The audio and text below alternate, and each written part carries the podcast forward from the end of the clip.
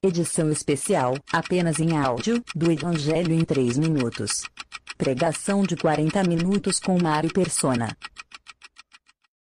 Essa semana eu recebi um, uma pergunta curiosa.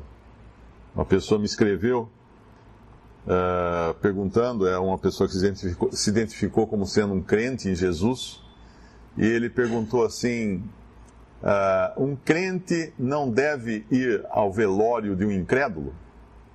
Eu não sei se tem alguma religião cristã que proíbe os seus seguidores de irem a velórios de incrédulos.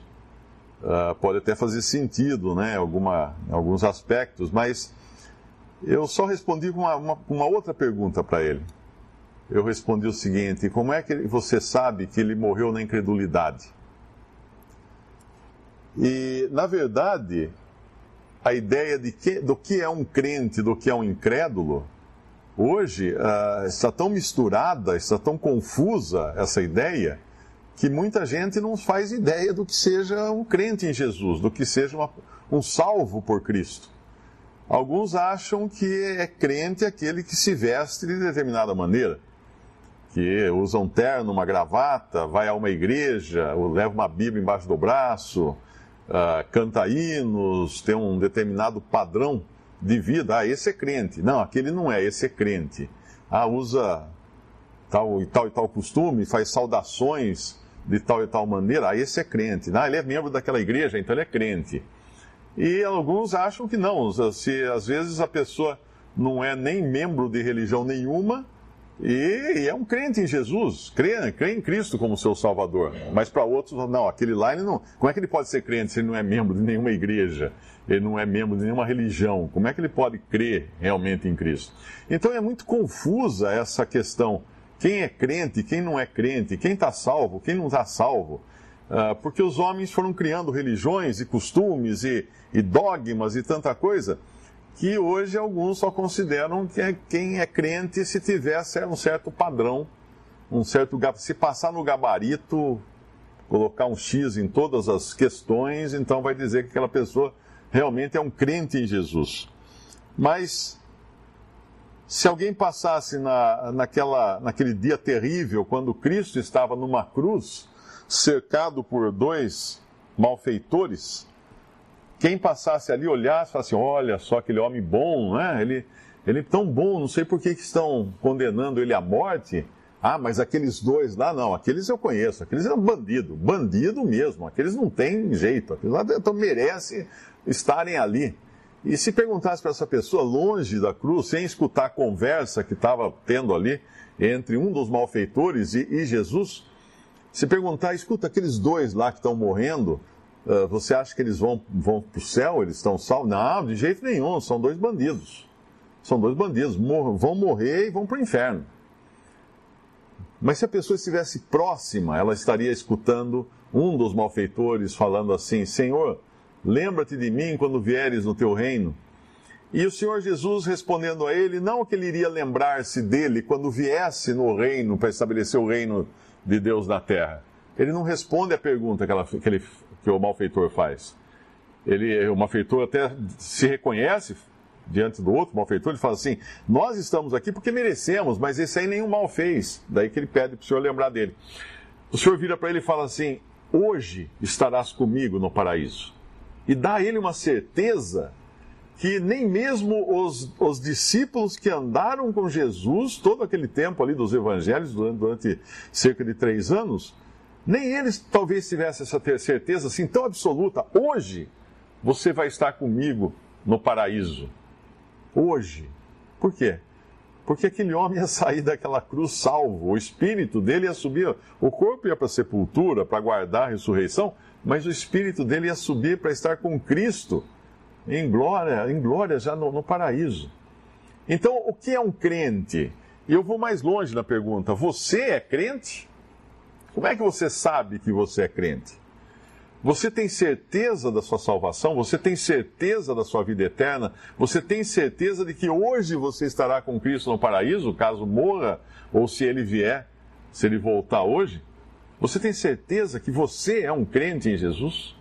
Ah, eu, eu sou da religião, sou da igreja tal. Não, não perguntei isso. Eu perguntei se você tem certeza que você é um crente em Cristo. E quais são as evidências disso? Vamos ler uma passagem em Lucas capítulo 12, versículo 54. Lucas capítulo 12, versículo 54. Evangelho de Lucas. E dizia também à multidão: Quando vedes a nuvem que vem do ocidente, logo dizeis: Lá vem chuva. E assim sucede. E quando assopra o sul, dizeis: Haverá calma. E assim sucede. Hipócritas, sabeis discernir a, a face da terra e do céu? Como não sabeis então discernir esse tempo? E por que não julgais também vós mesmos o que é justo? Quando, pois, vais com o teu adversário ao magistrado, procura livrar-te dele no caminho, para que não suceda que te conduza ao juiz, e o juiz te entregue ao meirinho, e o meirinho te encerre na prisão. Digo-te que não sairás dali enquanto não pagares o derradeiro ceitil. E naquele mesmo tempo estavam presentes ali alguns que lhe falavam dos galileus, cujo sangue Pilatos misturara com seus sacrifícios. E respondendo Jesus, disse-lhes: Cuidais vós que esses galileus foram mais pecadores do que todos os galileus, por terem padecido tais coisas? Não vos digo, antes se vos não arrependerdes, todos de igual modo perecereis. E aqueles dezoito sobre os quais caiu a torre de Siloé e os matou, cuidais que foram mais culpados do que todos quantos homens habitam em Jerusalém? Não vos digo. Antes, se vos não arrependerdes, todos de igual modo perecereis. O Senhor está falando aqui à multidão. E, e ele chama de hipócritas ele chamou de hipócritas também os fariseus, não é? Porque eles fingiam estar seguindo os mandamentos de Deus, estar uh, ok na sua vida com Deus, eram muito religiosos, mas nada mais eram do que hipócritas, do que fingidos, que tinham passado uma demão de um verniz de religião sobre si mesmos, mas o Senhor os acusou de sepulcros caiados. Eles, eles eram bonitos por fora, mas podres por dentro. E por que podres por dentro? Porque todos nós nascemos podres por dentro. Hoje eu fui fazer um suco de laranja na hora do almoço, eu comprei umas laranjas, aí cortei as laranjas assim, todas elas muito, muito bonitas, né? Todas bem, bem fresquinhas, bem durinhas. E espremia naquele espremedor manual, e quando eu peguei a última laranja, a última metade da laranja, quando eu espremi, com a pressão, ela espirrou para cima. Eu falei, ué, que estranho, né? Saiu pelo lugar do cabinho da laranja um, um esguicho de suco para cima. Que estranho, como é que sai suco para cima? Aí eu fui olhar, eu virei, olhei, ela na verdade estava metade podre, aquela, aquela parte perto do cabinho estava preta. Então quando eu apertei, ela vazou por cima um suco que já não estava bom ali. Aquela laranja na verdade não estava boa, que nem você quebrar um ovo, está podre. Por fora, tudo bonito, mas por dentro, pão bolorento, como fala uh, por fora bela viola, né? Acho que é, por dentro pão, pão bolorento. É, é, é, isso, o homem é assim. Por que o homem é assim, o ser humano é assim? Porque nós somos pecadores por natureza. Quando o pecado entrou no mundo, através de Adão e Eva, todos os homens desde então são pecadores. E se alguém duvida disso, é, basta abrir o jornal. O que nós vamos encontrar no jornal? Ah, tá tudo lindo, maravilhoso. Não, nós vamos encontrar guerra, morte, destruição, corrupção, roubo, assalto. É só isso que a gente vê. Porque isso é o homem, o ser humano. E todo, todo ser humano tem o potencial para fazer qualquer dessas coisas horrendas. Porque nós somos pecadores. Alguns estão um pouco mais uh, limitados pela educação, pelo meio em que vivem, pela uh, pelas restrições legais, não põem para fora aquilo que realmente são, e outros põem para fora. E às vezes você vê uma pessoa que até, até outro dia parecia uma pessoa tão boa, tão santa, tão de repente faz uma barbaridade aí, vai para cadeia, tal. Mas como? Aquele cara parecia tão bom? Parecia. Todo mundo parece bom. Todo mundo parece a laranja que eu, que eu, que eu espremi até descobrir que ela estava podre por dentro. E assim é o ser humano. E aqui o Senhor está mostrando muito claro que existe um adversário do homem. No, no versículo 58, esse, esse povo, ele estava, ele era capaz de discernir os sinais do tempo. Ah, vai chover, vai fazer sol, vai esfriar, vai esquentar. Eles conseguiam discernir os sinais do tempo, mas eles não conseguiam discernir aquilo que era mais fundamental, que eles tinham que enfrentar um adversário. O homem, por ser pecador, ele pecou contra Deus. Ele tem um adversário que é Deus. Não que Deus tenha se tornado adversário do homem, o homem se tornou inimigo de Deus. Quando o homem caiu em pecado, ele se fez inimigo de Deus. Ele deu, deu ouvidos à, à voz da serpente, da serpente, de Satanás. Ele colocou-se do outro lado. É como se você tivesse um campo de batalha, tem um lado dos mocinhos, o lado dos bandidos. Ele se pôs no lado dos bandidos, e nós nascemos assim, no lado do bandido. Alguém às vezes pergunta, ah, o que, que uma pessoa pode fazer para não, não ser não ser tomada por Satanás, não ser guiada por Satanás, ficar protegida do diabo. O que eu posso fazer para ficar protegida do diabo? Não pode fazer nada. Porque todas as pessoas já estão dirigidas pelo diabo. Lá em Efésios 2 fala que o homem, na sua condição natural, ele já é, ele já é guiado pelos seus pensamentos, pela sua carne e pelo inimigo das nossas almas, que é o diabo. Então essa é a condição normal do homem. A única coisa que o homem pode fazer não é fazer algo para evitar ser tomado ou dirigido ou governado pelo diabo. Ele pode fazer algo, sim, para ser liberto das mãos desse terrível uh, inimigo, desse terrível tirano que é Satanás.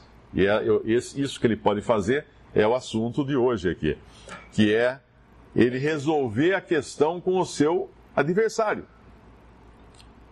Procura livrar-te dele no caminho, no versículo 58, para que o juiz, uh, para que não suceda, que te conduza ao juiz e o juiz te entregue no, ao meirinho e o meirinho te encerre na prisão. Digo-te que não sairás dali enquanto não pagares o derradeiro ceitil. E para completar a, a, a, o quadro todo, na Bíblia original nós não temos divisão por capítulos e nem versículos, isso é uma coisa bem posterior.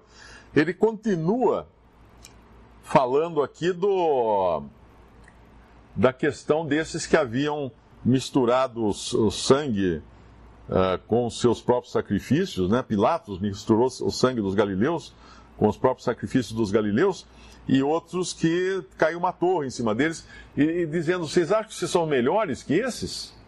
Não, vocês estão, são iguais a esses. São iguais a esses. Uh, o Evangelho de Lucas ele tem uma particularidade. Uh, ao contrário de outros evangelhos, como o de Marcos, que segue uma ordem mais cronológica, Lucas segue uma ordem mais moral onde o autor agrupa certos elementos que têm a ver uma coisa com a outra. Então, pode ser que não tenha sucedido imediatamente depois essa, esse fato do capítulo 13, mas ele moralmente está ligado ao que o Senhor estava falando para aqueles, para aqueles, para aquela multidão. Ou seja, resumindo tudo isso, todo homem nasce culpado, pecador, culpado. Todo homem vai ter que enfrentar o seu adversário, que é Deus, como juiz, e vai ter que ser encerrado na prisão, da qual não sairá até pagar o último ceitil, o último centavo. O único problema que existe é que nós não temos nada para pagar. Todo ser humano pecador, ele não tem nada para pagar coisa alguma. E ainda que tivesse algo para pagar, existe uma notícia ruim para quem quer pagar, mas boa também para quem quer pagar, que é Deus decidiu salvar o pecador por graça Deus decidiu que quem pagaria o preço seria o seu filho na cruz, quando ele sofreu ali três horas em trevas, recebendo sobre si os nossos pecados e sendo castigado ali no lugar do pecador. Aquele foi o pagamento. Então ninguém consegue realmente pagar. Agora, se alguém chegar nesse ponto de ser entregue ao juiz, e o juiz entregar o meirinho, como fala aqui, né? ele dá uma figura judicial da coisa, uma figura de tribunal, e o meirinho encerrar em prisão, não tem mais como sair. Não tem mais como sair, porque o Senhor Jesus ensinou que o lago de fogo, que é o destino final dos perdidos, é algo onde o bicho não morre, ou seja, a pessoa não cessa de existir. Ela não, não para, a sua existência não termina ali. Pelo contrário, vai continuar indefinidamente para sempre, sofrendo, afastado de Deus, privado da, da companhia de Deus e sofrendo horrivelmente por causa dos seus pecados. Então, a, se existe uma, uma situação que deve ser resolvida antes de, desse ponto é aqui, olha. Quando, versículo 58, quando, pois, vais com o teu adversário ao magistrado, procura livrar-te dele no caminho. A boa notícia hoje é que cada ser humano vivo ainda está nesse caminho. Ainda tem tempo dele resolver a questão com o seu adversário, que é Deus. Que quer salvar cada ser humano. Que quer salvar. Que já pagou o preço da salvação entregando o seu próprio filho na cruz para morrer. Pagou com sangue ali. Então, o que fazer agora para resolver isso antes de chegar na, na, na, nesse julgamento, nesse ju, juízo? Porque Cristo fala, em, o Senhor Jesus fala em, em, em, João capítulo 5, versículo 24, ele fala assim: Quem ouve a minha palavra e crê naquele que me enviou, tem a vida eterna. Não entra em juízo, mas passou da morte para a vida. Ou seja, quem crê resolve essa questão antes de chegar a esse juiz. Para que não suceda que te conduza ao juiz. Antes de chegar ao juiz. Como fazer para resolver a questão antes de chegar ao juiz? Não entra em juízo, o Senhor Jesus falou.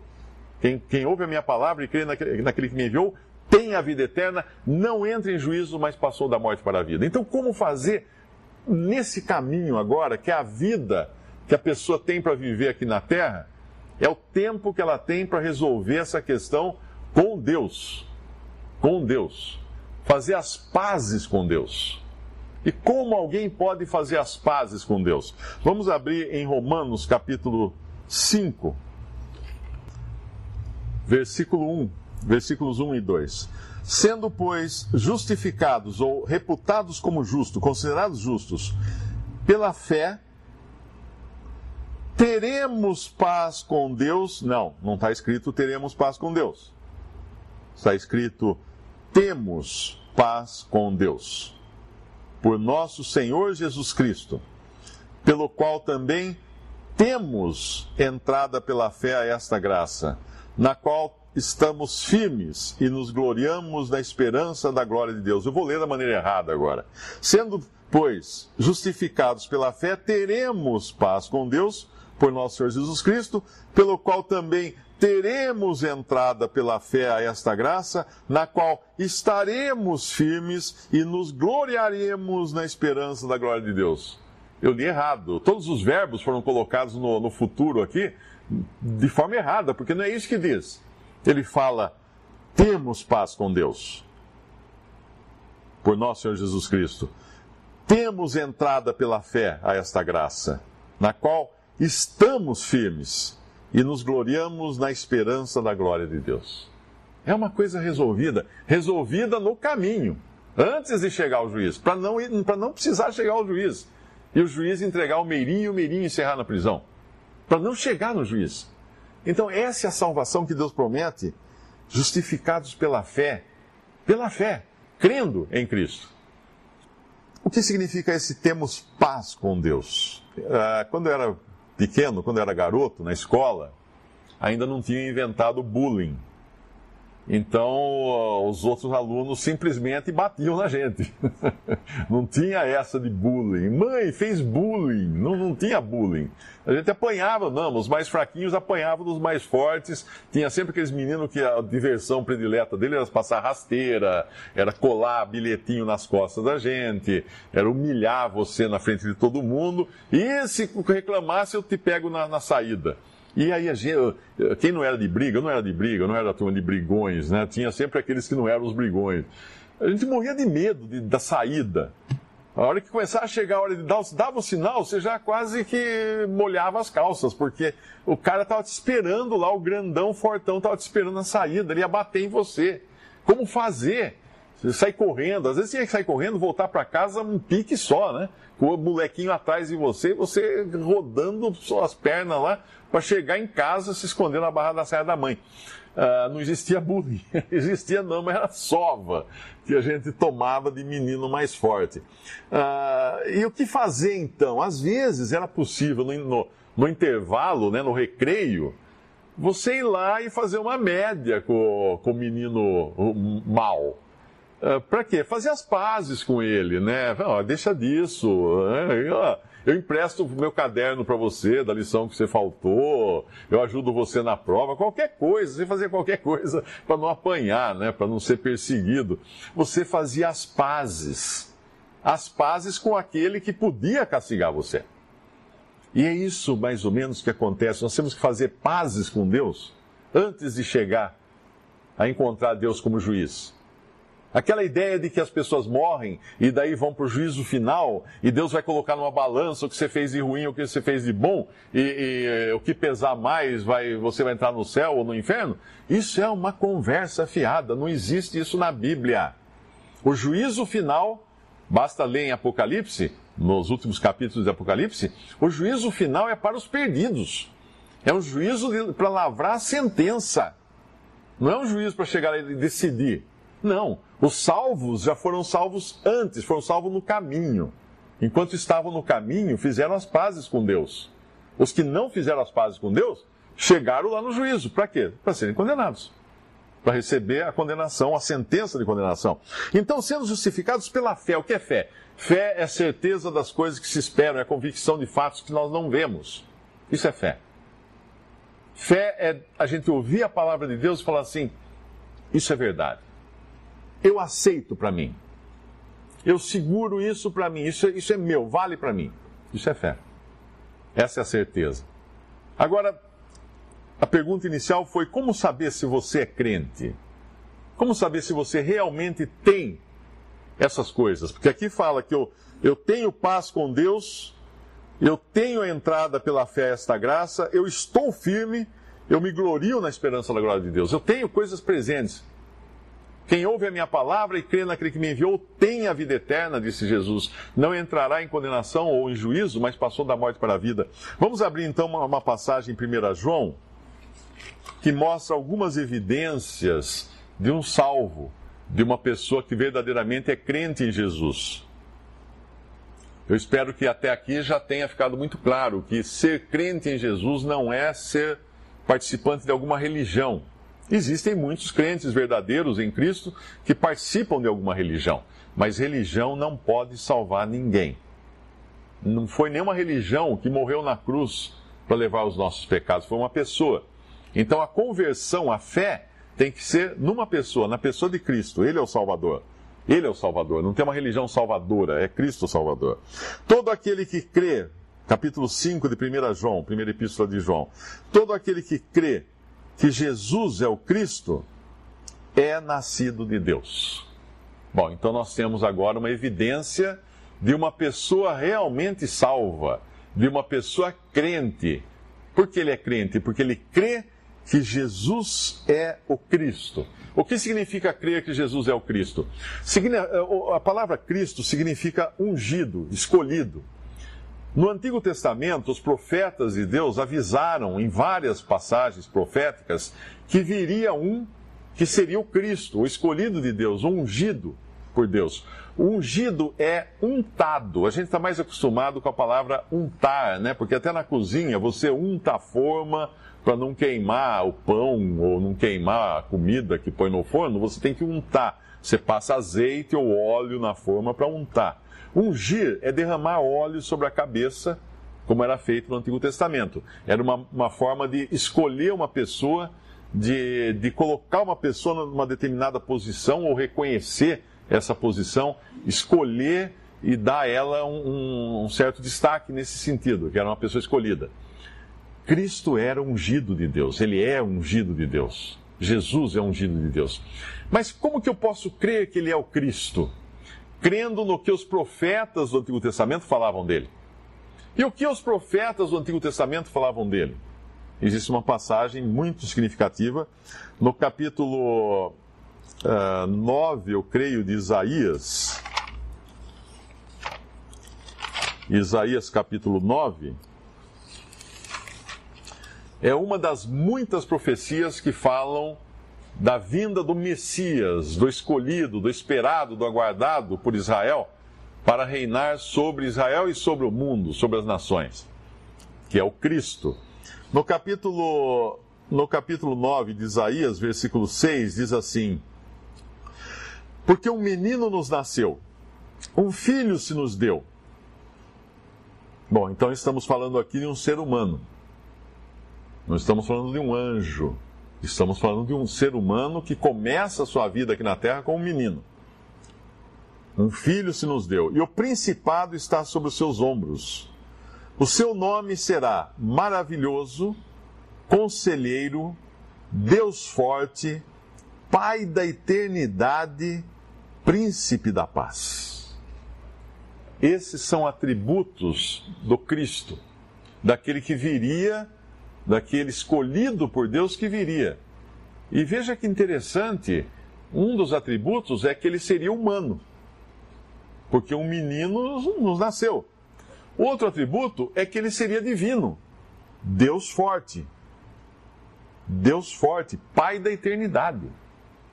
Ele seria divino. Ele seria eterno. O que significa algo ser eterno? Muitas vezes a gente pensa assim: ah, eu, tô, eu, eu vou ficar eternamente esperando esse trem nunca vai chegar. Não, não vai ficar eternamente, porque não vai, a gente não vai ficar eternamente esperando um trem. Mas a gente sempre pensa em eterno daqui para frente. Mas não existe tempo em eternidade. Não existe para frente nem para trás. Eterno é aquilo que está além do tempo. É aquilo que não está sujeito ao tempo. Se nós pensarmos no tempo como uma, uma linha, um começo, meio e fim, pense na eternidade como uma esfera. Não tem começo, não tem meio e não tem fim. Onde começa uma esfera? Onde ela acaba? Não, não tem como dizer. Ela é uma esfera. Uma, um exemplo tosco, mas para a gente entender a diferença entre tempo e eternidade. Eternidade é a esfera, tempo é a linha. E ele é Pai da eternidade, ele é divino, é Deus forte. Jesus, aquele menino nascido lá na manjedoura, na, na, na, lá em Belém, é Deus forte, é Deus. É Deus. No mesmo, na mesma epístola de João, voltando agora a 1 João capítulo 5, uh, eh, um pouquinho antes na mesma uh, epístola, ele vai dizer, no capítulo 4, versículo 2, uh, eh, versículo 1, fala, amados, não creiais a todo espírito, mas provai se os espíritos são de Deus, porque já muitos falsos profetas se têm levantado no mundo. Nisto conhecereis o Espírito de Deus, todo espírito que confessa que Jesus Cristo veio em carne, é de Deus. E todo espírito que não confessa que Jesus Cristo veio em carne não é de Deus, mas este é o espírito do anticristo, do qual já ouvistes que há de vir e eis que já está no mundo. O que significa confessar que Jesus Cristo veio em carne? Isso significa confessar que Ele é Deus, que Ele é Pai da eternidade, que Ele é eterno. Mas espera aí, eu também vim em carne? Não, eu não vim em carne. Eu nasci nesse mundo, mas eu não existia antes. Para você vir ao mundo em carne, você existia antes de ter um corpo de carne. É isso que significa essa passagem. Ele é o único que veio em carne porque ele veio. Ele já existia para poder vir. Nós nascemos num corpo de carne. Ele tomou, ele foi, foi concebido pelo Espírito Santo no ventre de Maria e nasceu como um menino, um menino se nos deu, nasceu como um menino, num corpo de carne, de carne e ossos.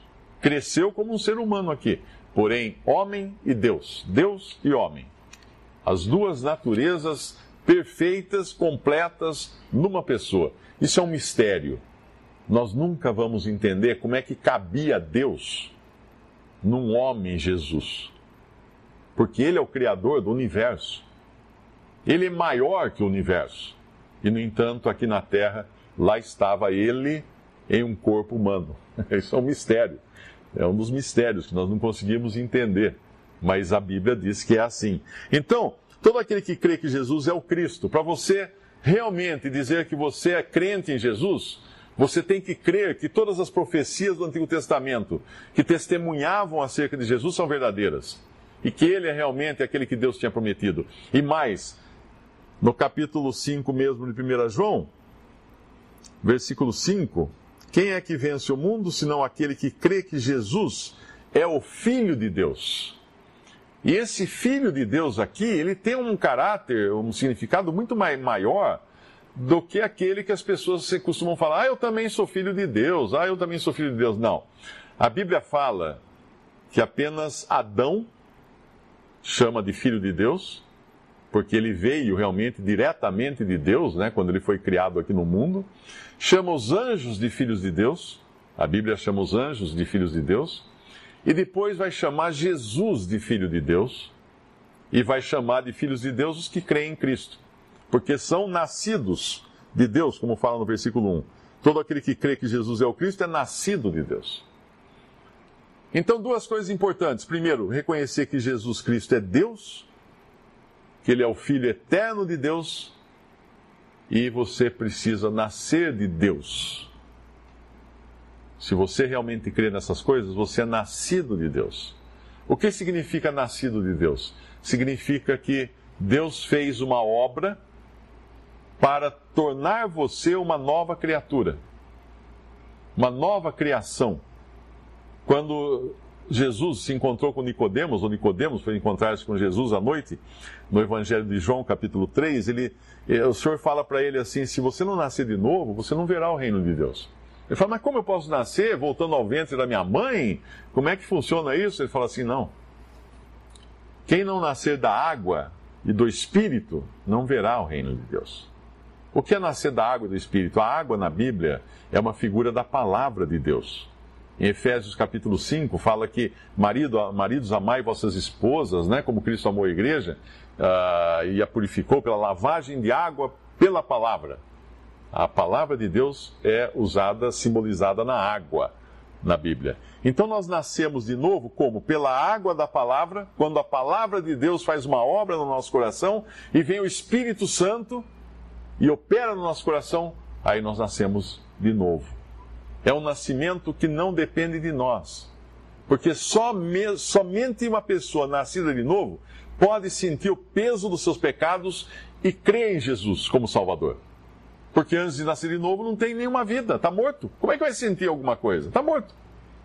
Não sente nada. Mas a hora que nós recebemos vida, gerada pela palavra de Deus e pela operação do Espírito Santo em nós, aí nós sentimos o peso do nosso pecado. Deus começou uma obra em nós. E quando nós ouvimos que Jesus morreu no nosso lugar na cruz e ressuscitou ao terceiro dia, porque esse é o Evangelho, Jesus morreu e Jesus ressuscitou, aí então nós somos salvos. E aí então nós somos selados pelo Espírito Santo da promessa, que é a garantia, o penhor da nossa herança. Como fala em Efésios, tendo nele também crido, fostes selados com o Espírito Santo da promessa com o Espírito Santo, qual é o penhor uh, da promessa, da redenção de todo aquele, daquilo que é de Deus agora, a garantia daquilo que é de Deus. Então nós, nós aprendemos aqui que é preciso, primeiro, nascer de Deus, crer que Jesus é o Cristo, crer que Jesus é o Filho de Deus, e onde começa realmente essa salvação nossa? No versículo 6 quando fala este é aquele, este Filho de Deus, este Jesus, é aquele que veio por água e sangue, isto é, Jesus Cristo. Não só por água, mas por sangue. Por água e por sangue. E o Espírito é o que testifica, porque o Espírito é a verdade. Vamos entender isso aqui. Quando Cristo morreu na cruz, ele não foi morto. Ninguém o matou. Ele morreu porque ele entregou sua vida. Isso é um poder que nenhum, nenhum homem tem. Ele disse que ele tinha esse poder. Deus tinha dado o Pai tinha dado esse poder para ele de entregar a vida. O que é entregar a vida? É simplesmente você falar assim: eu vou morrer agora, fechar os olhos e morrer. Ninguém consegue fazer isso. Mas ele morreu, ele entregou a sua vida. Depois que ele entregou sua vida, veio os soldados e, e viram que ele estava morto. Aí um soldado romano enfiou uma lança no seu lado e saiu dali sangue e água. Sangue e água. É esse sangue e essa água que falam aqui. Que sangue é esse? Que água é essa? A água nos purifica, a água nos limpa, a água no, nos uh, joga para escanteio, vamos falar assim, o nosso velho homem. Para que entre em cena o novo homem. E o sangue? O sangue, uh, o sangue nos redime dos nossos pecados, nos livra dos nossos pecados.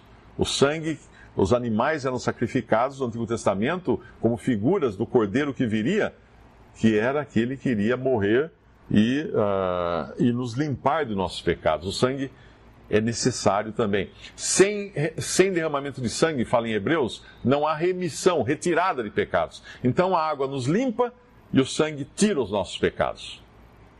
É assim que funciona. Então a nossa vida como crentes em Cristo começa na morte de Cristo. Começa na cruz. Não, pode, não tem jeito de, de tomar um atalho. É só lá que começa a vida do verdadeiro salvo por Cristo. Mas vamos em frente. E o Espírito Santo testifica que isso é verdade. É o que fala no versículo 6. Pulando o versículo 7, porque ele não existe nas melhores traduções, nos melhores manuscritos, no versículo 8 fala assim: E três são os que testificam na terra: o Espírito e a água e o sangue. E esses três concordam num. Mas espera aí, já falou lá em cima? Não. Lá em cima era outra coisa. Lá em cima falava que. Uh, aquele que veio por água e sangue, isto é, Jesus Cristo, e o Espírito é o que testifica. Ele veio por água e sangue. Ou seja, quando nós nos convertemos, o Espírito Santo mostra para nós, em nosso coração, que Cristo morreu, e pela fé em Cristo, que morreu na cruz, eu posso ser salvo. Mas agora que eu crio em Cristo, inverte a ordem aqui. Agora é o Espírito. Primeiro, três são os que testificam, testificam na terra: o Espírito, a água e o sangue. Ou seja, agora o Espírito Santo que habita no crente, ele vai dizer para o crente, vai falar o seguinte: olha, você já foi purificado, você já foi redimido, você já foi comprado pelo sacrifício de Cristo. É o Espírito vai falar isso com o nosso Espírito, vai conversar com o nosso Espírito e vai nos dar essa certeza. E, e continua no versículo 9: se recebemos o testemunho dos homens, o testemunho de Deus é maior. E esse é o testemunho de Deus, né? O Espírito Santo testifica, a água e o sangue também. Porque o testemunho de Deus é este, que de seu filho testificou. Então Deus nos deu esse testemunho do seu filho. Agora vem o ponto importante aqui. Quem crê, versículo 10, quem crê no Filho de Deus, em si mesmo tem o testemunho. Quem a Deus não crê, mentiroso fez porquanto não creu no testemunho que Deus de seu filho deu. E o testemunho é este: que Deus nos deu a vida eterna, e esta vida está em seu filho. Quem tem o filho tem a vida. Quem não tem o filho de Deus não tem a vida. Estas coisas vos escrevi para que saibais que tendes a vida eterna e para que creiais no nome do Filho de Deus. Uma outra tradução fala a vós que credes no nome do Filho de Deus. O que tudo isso quer dizer? Isso quer dizer que uma pessoa realmente salva por Cristo, ela tem o Espírito Santo, porque em Romanos fala que quem não tem o Espírito de Cristo, esse tal não é dele. E uma pessoa realmente salva por Cristo, ela tem certeza da sua salvação. Mas espera aí, Mário, eu, eu, eu tenho ainda dúvidas da minha salvação. Como é que fica então uma situação assim? Vamos pensar no caso de, de, daquele homem chamado Cornélio, que era um centurião temente a Deus, diz que ele era temente a Deus, que ele buscava a Deus, que ele fazia orações a Deus, suas orações eram aceitas por Deus, mas em Romanos fala que não há quem, quem busque a Deus. Não há um justo, não há nenhum só. E lá fala que Cornélio era um homem justo, que buscava Deus e Deus aceitava suas orações. Mas aí um anjo vem a ele e avisa que ele vai ter que conversar com Pedro. E Cornélio vai. E quando ele chega para conversar com Pedro, Pedro fala para ele o evangelho. Pedro fala que Cristo morreu, Cristo ressuscitou e quem não crer virá o juízo para os que não crerem. Virá um varão pelo qual será julgado o mundo. Quando Cornélio e alguns que estavam com ele escuta isso, imediatamente eles creem no Evangelho. E o Espírito Santo vem e entra neles, o Espírito Santo. O que a gente vê ali?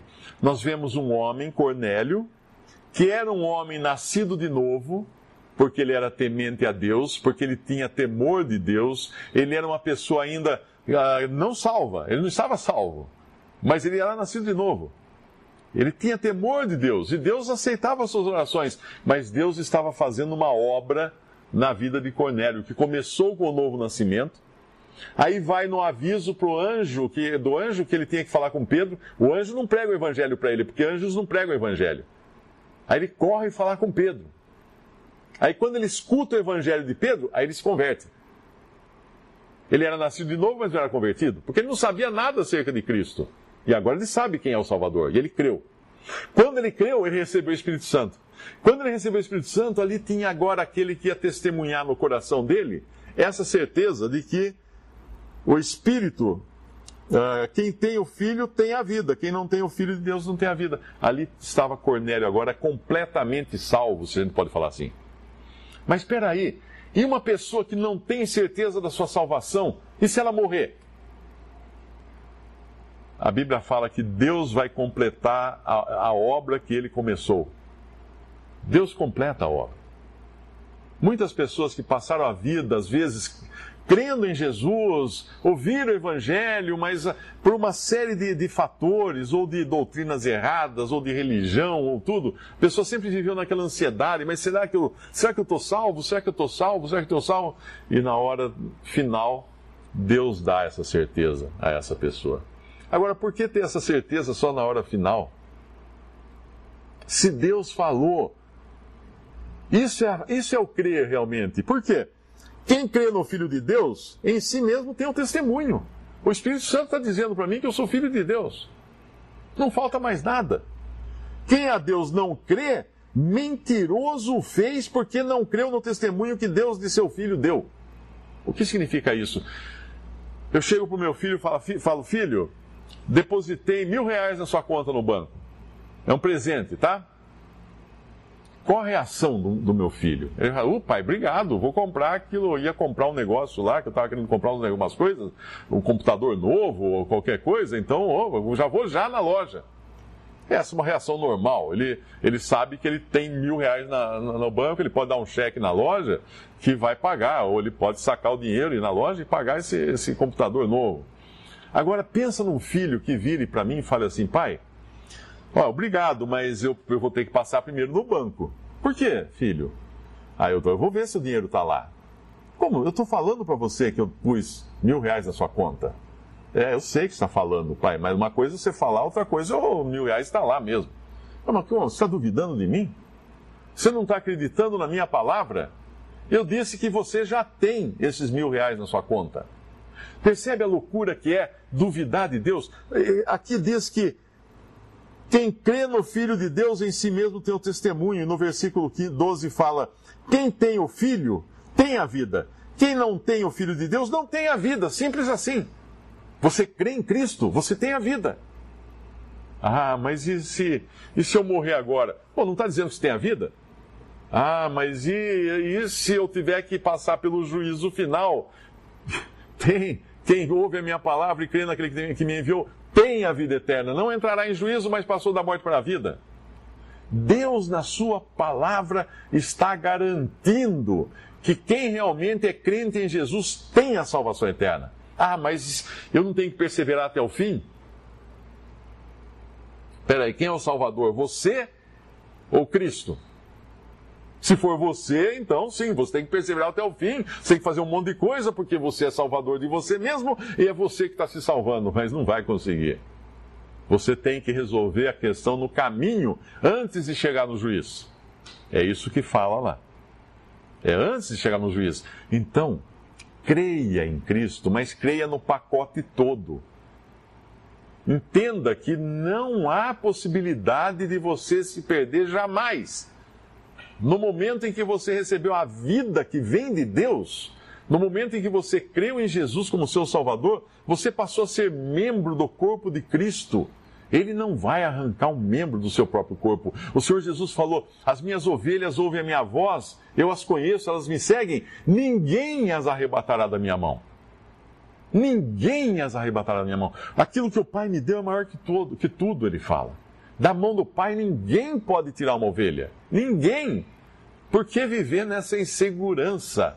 Por que viver achando que falta alguma coisa para fazer, como se Cristo não tivesse feito, a obra dele tivesse, como se fosse incompleta a obra de Jesus na cruz? Olha que ofensa que é uma pessoa acreditar que está meio salva, porque ainda precisa se esforçar, precisa fazer não sei o quê, precisa levar uma vida assim, precisa ir para uma igreja, o que é uma ofensa para Deus, está falando para Deus. É, eu sei que o senhor falou que depositou a salvação na minha conta, mas eu não estou tão certo disso, não. O senhor não é confiável, não. É isso que está falando para Deus. Que a palavra dele não é digna de confiança. Vamos ler de novo o que diz a palavra dele aqui. Se recebemos o testemunho dos homens, no versículo 9, o testemunho de Deus é maior. Porque o testemunho de Deus é este, que de seu filho testificou. Quem crê no Filho de Deus em si mesmo tem o testemunho.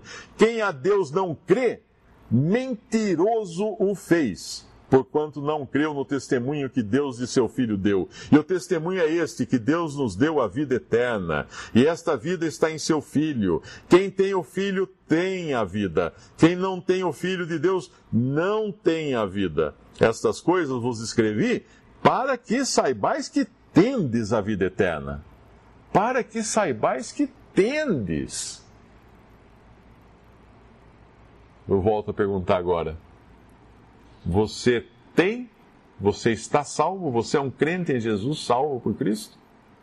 O seu funeral, se acontecer hoje, vai ser o funeral de um crente ou de um incrédulo? Como a pergunta daquele, né? Pode ser que você nunca tenha escutado o Evangelho, escutou agora. Agora é hora de crer. Mas quanto tempo leva para Deus fazer esse processo todo? Você creu em Jesus? Está feito ele prometeu: aquele que crê tem a vida eterna. Aquele que tem o Filho tem a vida. Todo aquele que crê que Jesus é o Cristo, no versículo 1 do capítulo 5, é nascido de Deus. É nascido de Deus. Crê em Deus, crê na palavra dele, não duvide dele. É vergonhoso alguém duvidar de Deus, alguém dizer que crê em Cristo, mas duvida da sua salvação eterna, que Deus falou que tem aquele que crê em Cristo, tem a salvação eterna, se você fala que crê em Cristo e duvida da palavra de Deus, então como você está crendo realmente em Cristo? Aceite a Jesus, tenha essa certeza e agora tenha paz. Ah, voltando lá em Romanos 5, quando fala justificados por meio da fé,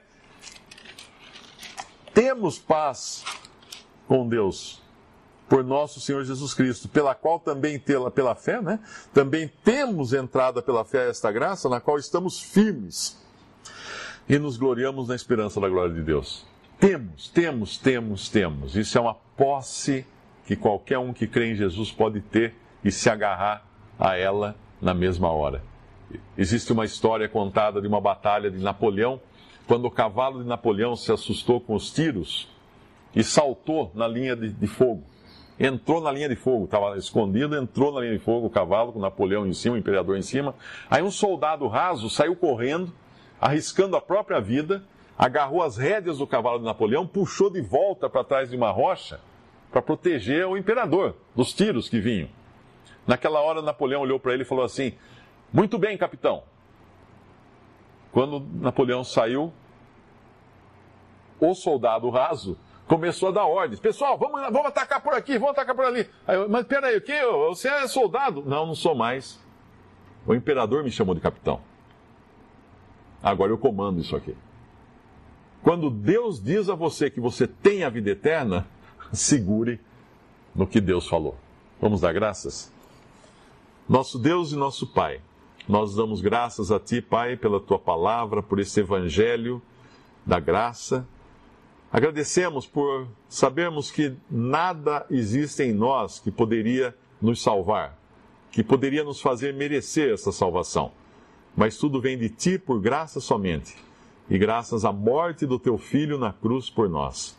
Obrigado, Pai, por esta provisão tão perfeita, por esta salvação gloriosa, eterna, inabalável. Pedimos, Pai, que por aqueles que porventura ainda não têm essa certeza, que possam crer na tua palavra, possam crer integralmente na tua palavra, Pai, e aceitarem e crerem e se apossarem dessa promessa que tu dás, da vida eterna, para todo aquele que crê em Jesus como Salvador. Nós agradecemos, Pai, pela tua palavra, agradecemos por esses momentos que passamos ocupados com a tua palavra e pedimos pelo restante desta noite, em nome de nosso Senhor e Salvador Jesus. Amém. Visite 3minutos.net. Dúvidas? Visite respondi.com.br. Adquira os livros ou baixe o e-book. Também para Android e iPhone.